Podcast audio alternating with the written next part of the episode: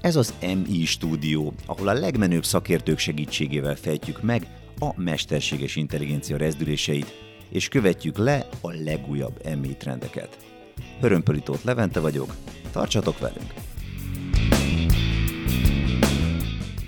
Harmadik évad 15. egyben évad záró epizód, kérem szépen, ez itt az EMI stúdió, ahonnan mindenkinek óriási üdvözlet, ami a hangomat illeti, hát az most eléggé megviselt állapotban van, mondjuk nem is csoda, három végszurkolt majd válogatott meccs után, és különösen ez a Müncheni túra volt, ami váltott még néhány lapáttal, pont az imént beszélgetünk Dórával arról, hogy milyen, milyen volt ez az egész. Lényeg a lényeg, hogy most így a, ezzel a megviselt hangszálk készlettel egy kicsit kevesebbet lesz nálam talán a szó, de ez nem is baj, mert mai kiváló szakértőnket szerintem ti is szívesebben hallgatjátok. Mai témánk az Európai Unió mesterséges intelligencia tárgyban kiadott jogszabály tervezete, ami amennyire szárazan és ijesztően hangzik, talán bizony éppen annyira izgalmas, és kivételesen nem fogunk tiszteletköröket róni, hanem egyenesen a közepébe vágunk. Így hát így egy ilyen in medias rész felütéssel köszöntöm a mai vendégünket, dr. Petrány Dórát, a CMS ügyvédiroda közép-kelet-európáért felelős ügyvezetőjét. Szia, jó reggelt! Szia, jó reggelt! Szuper, hogy itt vagy velünk, és hogy ismét vállaltad a felkérést, mi már beszélgetünk korábban, zseniális epizódot vettünk fel, az AI a jog területén játszott szerepéről. Most ugye kicsit specifikusabbak vagyunk. Itt a téma az a bizonyos AI proposal, amit az Európai Bizottság tett le az asztalra, és ugye ennek volt előzménye, 2020-ban kijött ez a white paper, és igazából az már úgy nagy, nagyjából azt gondolom, hogy megadta így az alaphangot, hogy, hogy mi, mi várható. Minden esetre, ahogy így a bizottság reklámozza ezt a jogszabálytervezetet, az az, hogy meg akarták ugye határozni a, úgy, úgymond az arany standardot a, a téma szabályozásában, és Margaret Vestager, Európai Executive Vice President, a következőképpen fogalmazott, nagyon hangzatosan így, így, így, így jellemezte ezt az anyagot, hogy it's future-proof yet innovation-friendly, and it will safeguard the fundamental rights of EU citizens. Na már most, mennyiben felel meg ezek szerint a várakozásoknak ez a tervezet? Hogy látod? Mik az első benyomások? Először is mindenkit köszöntök a hallgatóság körében, és nagyon jó, tényleg belekezdtél a közepébe szokás szerint, mert, mert az a kérdés, hogy mennyire jövőálló valami, ami a jövőt szabályozza, az, az bár nekem lenne kristálygömböm, hogy megfejtsük erre a választ. Um, sokan mondják azt, hogy kétszer ad ki, gyorsan ad. Én mindig szabályozás ellenes vagyok, amikor innovatív technológiákról beszélünk, hiszen a szabályozás gátja is lehet a fejlődésnek, és másod, másik oldalon pedig egy bizonyosság mindig elősegíti a befektetői biztonságot is. Tehát ez az a balansz, a, a, nagyon, a nagyon, nagyon, nagyon törékeny balansz, amely, amelyet a szabályozók figyelnek és követni próbálnak. Én úgy gondolom, hogy ebben az esetben az EU a GDPR-hoz hasonlót szeretne alkotni, és szeretett volna alkotni már a, már a tervezetel is. A tervezet ilyen gyors elkészülése önmagában egy üzenet a világnak, hogy az EU szeretne vezetni, és az EU meg szeretné határozni, először is definiálni az AI-t, és azt is definiálni azt is, hogy a mesterséges intelligenciával mi kapcsolatban milyen kérdéseket kellene szabályozni. Tehát én úgy gondolom, hogy ez egy nagyon erős, nagyon erős fellépés a nemzetközi szabályozói piacra, hogyha lenne ilyen piac. Forradalmi? Én nem feltétlenül forradalmi meglepetések, nincsenek benne túl sok, nincsenek benne meglepetések, van egy-két hiányérzetem, de ezek a hiányérzetek is valószínű azért vannak még bennem, mert ez egy első tervezet, és az út eleje. Szerintem a gyorsaság az egy fő szempont volt a, az EU körében, az, hogy azzal, hogy, hogy ezt egy nagyon erős üzenetként elküldjék a világ minden tájára, mind nyugatra, mind keletre. Igen, hát ahogy mondod, ez, ez valóban egy, egy, egy rendkívül fontos üzenet, és hát tényleg önmagához képest az EU villámgyorsasággal rakta össze ezt a tervezetet, szinte csak kapkodjuk a fejünket. Akkor kicsit nézzük meg tüzetesebben, hogy, hogy miről is van szó. Ugye ez az egész koncepció egy kockázat alapú kategorizáláson alapul. Mit jelent mindez, és hogy jelenik meg ez a tervezetben? Kezdem egyel távolról. GDPR-ral vonnék párhuzamot. Sokan elkezdték már viccesen ezt AIPR-nak hívni. Oké. Okay. Tehát mesterséges intelligencia védelmi rendelet, ami egy nagyon érdekes meg, meg, megközelítés külön, különben, éppen azért, mert amit te kérdezel, a kockázat alapú megközelítés, ben egy pici meglepetést azért okozott, az, okozott a bizottság azzal, hogy egy tiltott kategóriát is felállított. Azt tudtuk, hogy lesz egy magas és egy alacsony kockázatú kategória, de az, hogy lesz teljes abszolút tiltás is a rendelet tervezetben, az nem feltétlenül volt evidens a fehér könyv alapján. És főleg az, ahogy fogalmaznak, hogy ez felvállalhatatlan kockázatot okozó, jelent, jelentő mesterséges intelligenciával kapcsolatban szerepel ez a tiltás. De hogyha megnézzük a, a, azt a listát, ami ugyan nagyon szűk és szűknek is kell maradnia, az bizony kérdéseket vet fel, és elég sok kérdést, mint például azt, hogy a tiltott gyakorlatban olyan rendszerek bekerülhetnek, ahol például kihasználják bizonyos embercsoportoknak a sérülékenységét, mint például gyerekek, vagy pedig bármilyen más érzékeny népcsoportok. A következő ilyen tiltott kategória, az pedig egy nagyon érdekes területre megy, az arc, arc vagy biometrikus felismerés területére. Igen, ez egy nagyon forró téma, igen. Igen, és ott is azt mondja, hogy, hogy a jog kikényszerítő, tehát gyakorlatilag a karhatalmi erők köztereken csak nagyon, gyakorlatilag tilos, hogy használják a biometrikus felismerést, kivéve ha, és akkor egy nagyon szűk kivételi kört fogalmaznak meg. És ez egy nagyon-nagyon érdekes kérdés lesz. Ugyanígy a scoring rendszereket, amelyet hát tudjuk, hogy Kína bevezetett, azt is, azt is tiltó listára teszi. Ezzel egy egyértelmű üzenetet fogalmaz meg például keleti irányban. Ennyit a tiltott rendszerekről, és akkor mennék tovább, mert az igazán az ördög a részletekben ott rejlik, hogy mik a magas kockázatú és az alacsony kockázatú rendszerekre vonatkozó szabályok.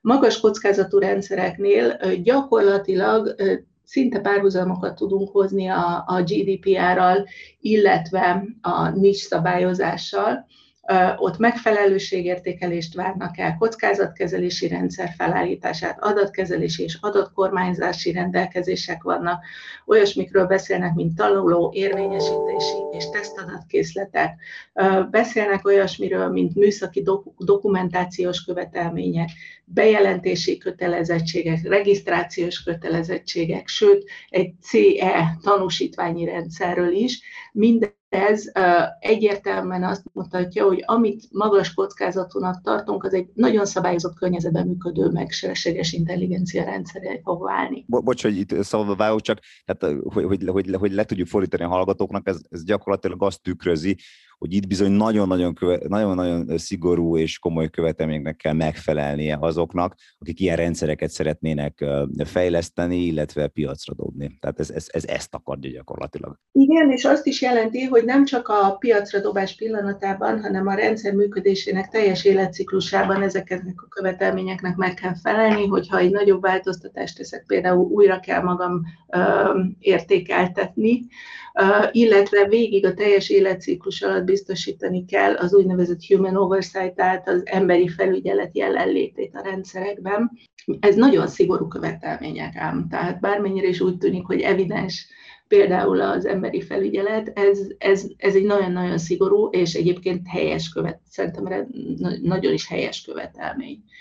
Ami az érdekes kérdés, az az lesz, hogy a limitált kockázatú rendszereknél viszont azt mondják, hogy transzparencia ott is szükséges, viszont gyakorlatilag szinte semmi más nem. Javasolják, hogy legyenek magatartási kódexek, de alapvetően alapvetően itt meg is áll a szabályozás, tehát egy jó nagy különbségtétel van a magas és alacsony kockázatú rendszerek szabályozásában, ami majd mivel az ördög mindig a részletekben rejlik, és a rendelet nem feltétlenül részletes, sőt mondja is, hogy majd a bizottságot felhatalmazza a részletszabályok kidolgozására, tehát az ördög azokban a részletekben rejlik majd, hogy egészen pontosan mitől lesz magas a magas és alacsony az alacsony kockázatú rendszer. Természetesen már vannak elhatárolásra némi iránymutatások, de ez még, ez még korán sem elegendő ahhoz, hogy, hogy a határeset területeket be lehessen fogadni.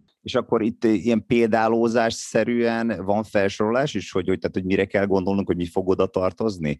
Hiszen ugye említettük a, a, az arcfelismerést, ott ugye egy, az gyakorlatilag a tiltott kategória néhány kivétellel, és mi a helyzet ezekkel a ezzel, a, ezzel a további kategóriarendszerrel, tehát a másik kettővel.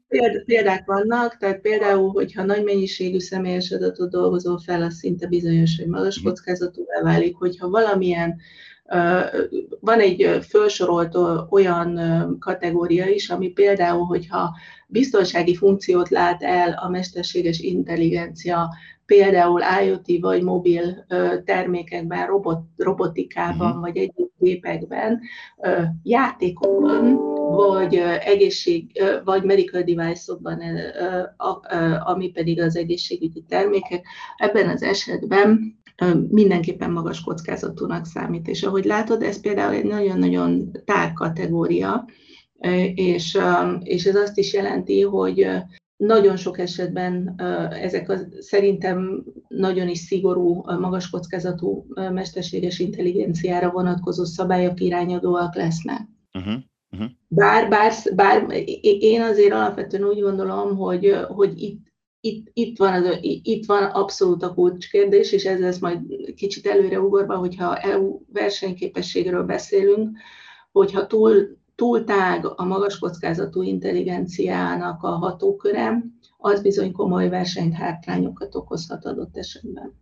Igen, hát ez egy nagy kérdés lesz a jövőre nézve, de minden esetre, ahogy már említetted is, gyakorlatilag az egész koncepció ezt a bizonyos trustworthy vagy responsible AI vonalat követi, és ugye sokan megfogalmazták már, többek között a világgazdasági fórumon is elhangzott, hogy ahhoz, hogy ez megvalósuljon, e, itt egy ilyen nagy összeborulásra lenne szükség, hogy a, a rendszerépítők és a telepítők, meg hát igazából a felhasználók is valahogy odaüljenek ez a, ehhez a bizonyos asztalhoz, és, és együtt gondolkodjanak erről, a, erről az egészről, de, de te mennyire látod ezt valós szenáriónak?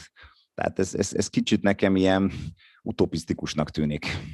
Én már nagyon sok fórumon elmondtam, hogy ha valamit, akkor a, a mesterséges intelligenciát kellene globális szinten szabályozni, mert, ha, mert annyira globalizálódott a felhasználási globalizálódtak a felhasználási lehetőségek, hogy bármennyire is egyébként hasonlóan a GDPR-hoz az AIPR is, is kiterjeszti a hatáját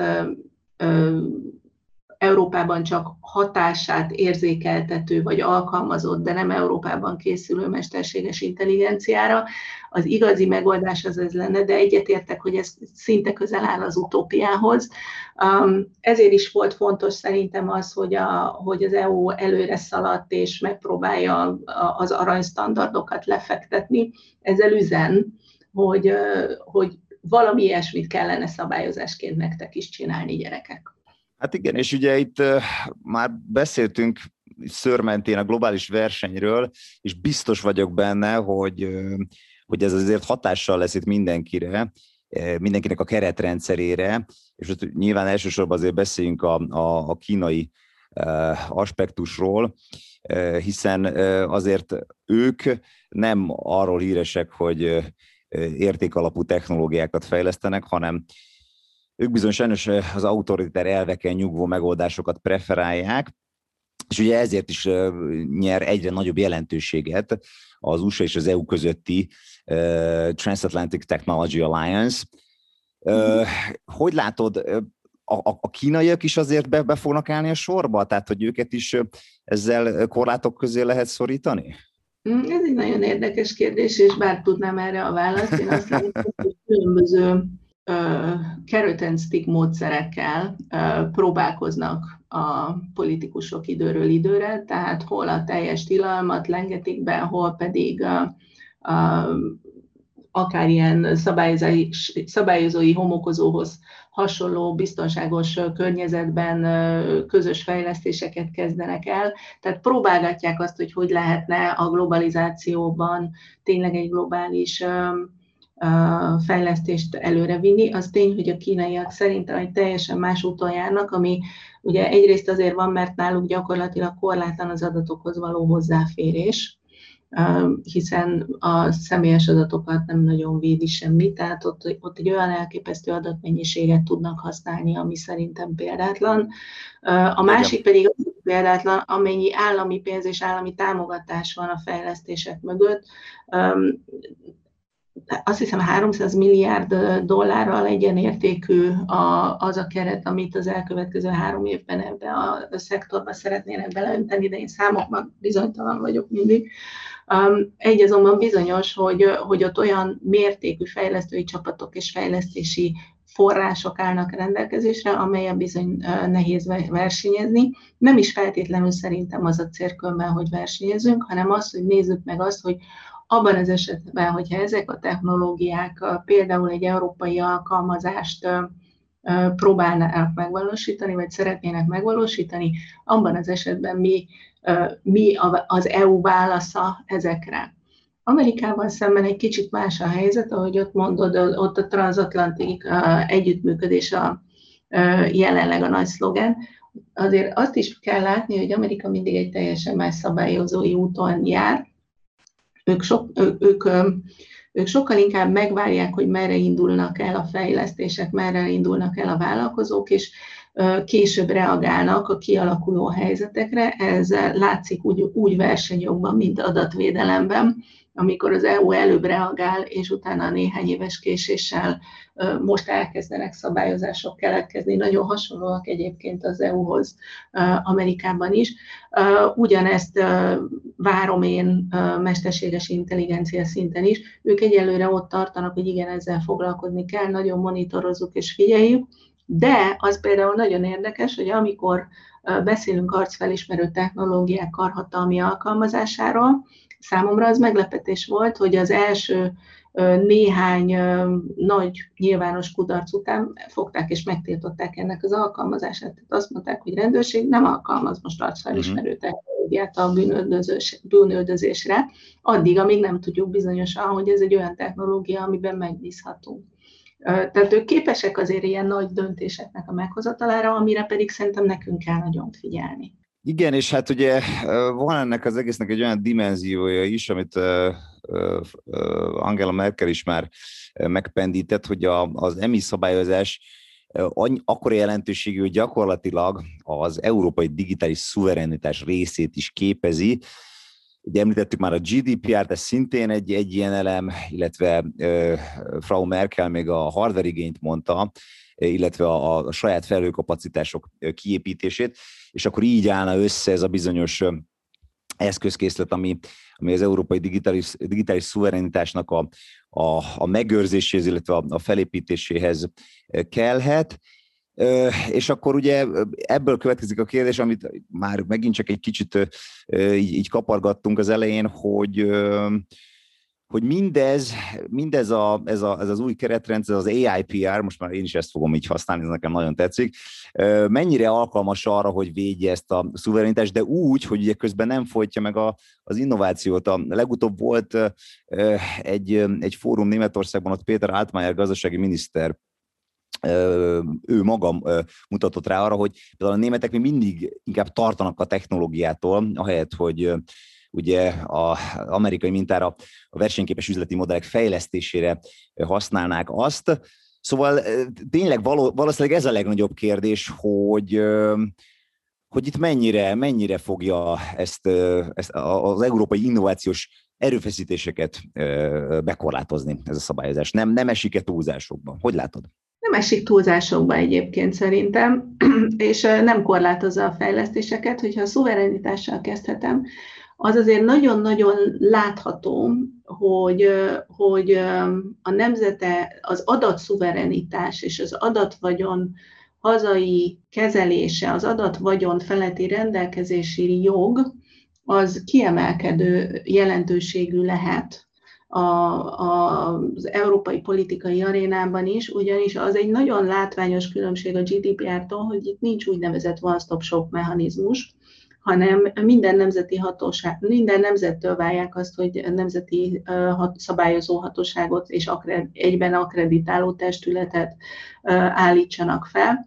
Lesz ugyan egy európai board, de hogyha megnézed az Európai Bordnak a hatáskörét, az véleményeket fogalmaz meg, közvetíti ezeket a véleményeket, ajánlásokat tesz a bizottságnak, tehát egy viszonylag gyengébb európai testület mellett nagyon erős hazai hatáskörben tartja még, még ez a tervezet a, a hatáskörök jelentős, tehát a, pont a magas kockázatú emit megoldásokkal szembeni szabályozási kérdéseket. Az, hogy ez helyes vagy nem, nem helyes, működhet-e vagy nem egy globális versenypiacon, az egy másik nagyon nagy kérdés, de szerintem ez bizony bizony összefüggésben van azzal a nagyon erős szuverenitási megnyilvánulással, amelyről te is beszéltél. Szuper. Szerintem zárjuk azzal itt a beszélgetésünket, hogy megnézzük, hogy mi lesz a további menetrend itt a jogszabályokatás folyamatában, tehát hogy mikorra várható, hogy ebből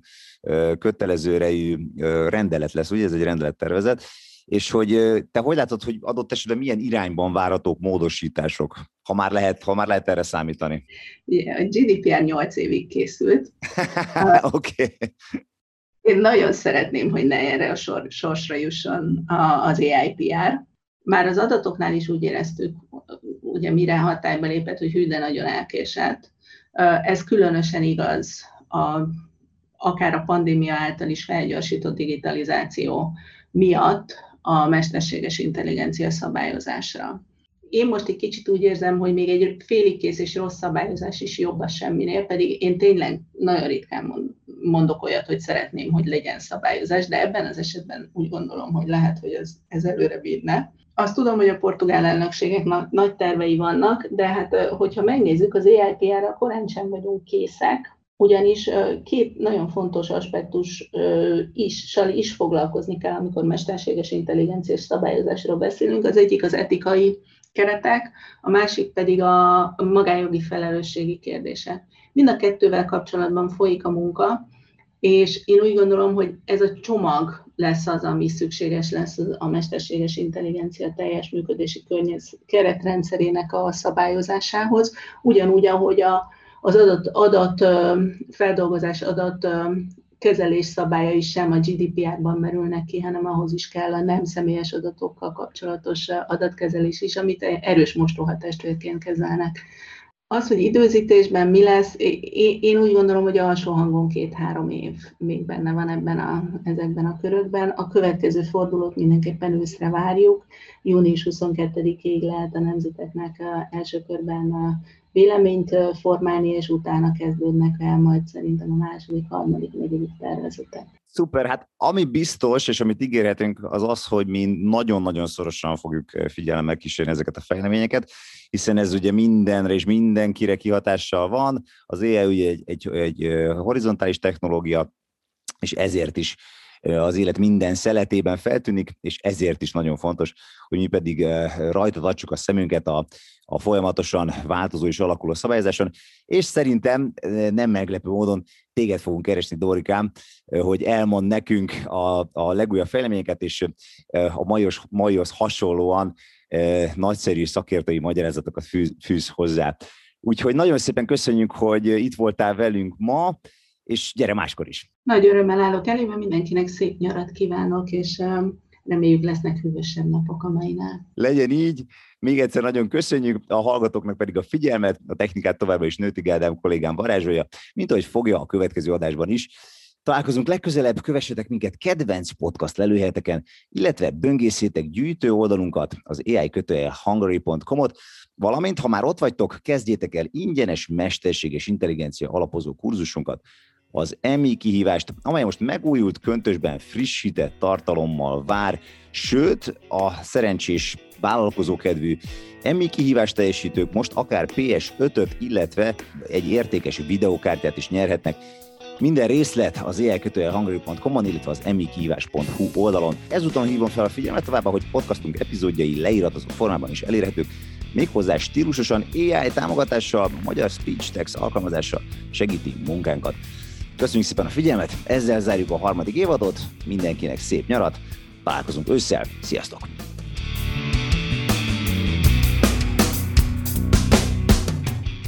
Ez volt az Emmi stúdió, ahol a legmenőbb szakértők segítségével fejtjük meg a mesterséges intelligencia rezdüléseit. Az Emmi stúdió az Emmi Koalíció podcastja, amely a hazai mesterséges intelligencia ökoszisztéma szakmai fórumaként működik. Még több tartalomért kövesd az Emmi stúdiót a nagyobb podcast platformokon, és ne felejtsd el értékelni az adást. Az észrevételeket, megjegyzéseket az Emmi Koalíció kukat gmail.com e-mail címre, vagy a Mesterséges Intelligencia Koalíció közösségi média felületein várjuk. Találkozunk a következő epizódban.